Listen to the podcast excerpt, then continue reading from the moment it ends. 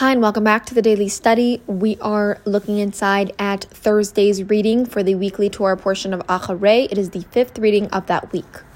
God then instructed Moshe regarding the laws governing forbidden relations.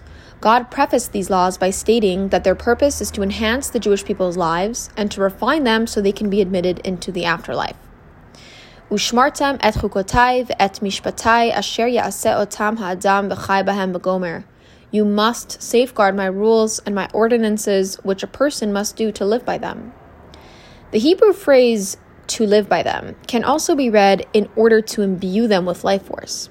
And this teaches us that not only do God's commandments enhance our lives, but by observing them, we bring them to life. For example, even the most carefully crafted tefillin cannot accomplish their purpose on their own. When we human beings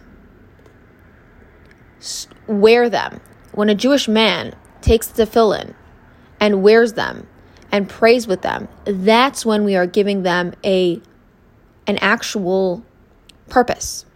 So we bring God's plan for creation to fruition through fulfilling his commandments. And of course, in order to enliven God's commandments, we must ourselves be alive.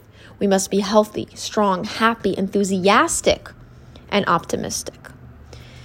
So we really are, from here we learn that we really are co-creators with God.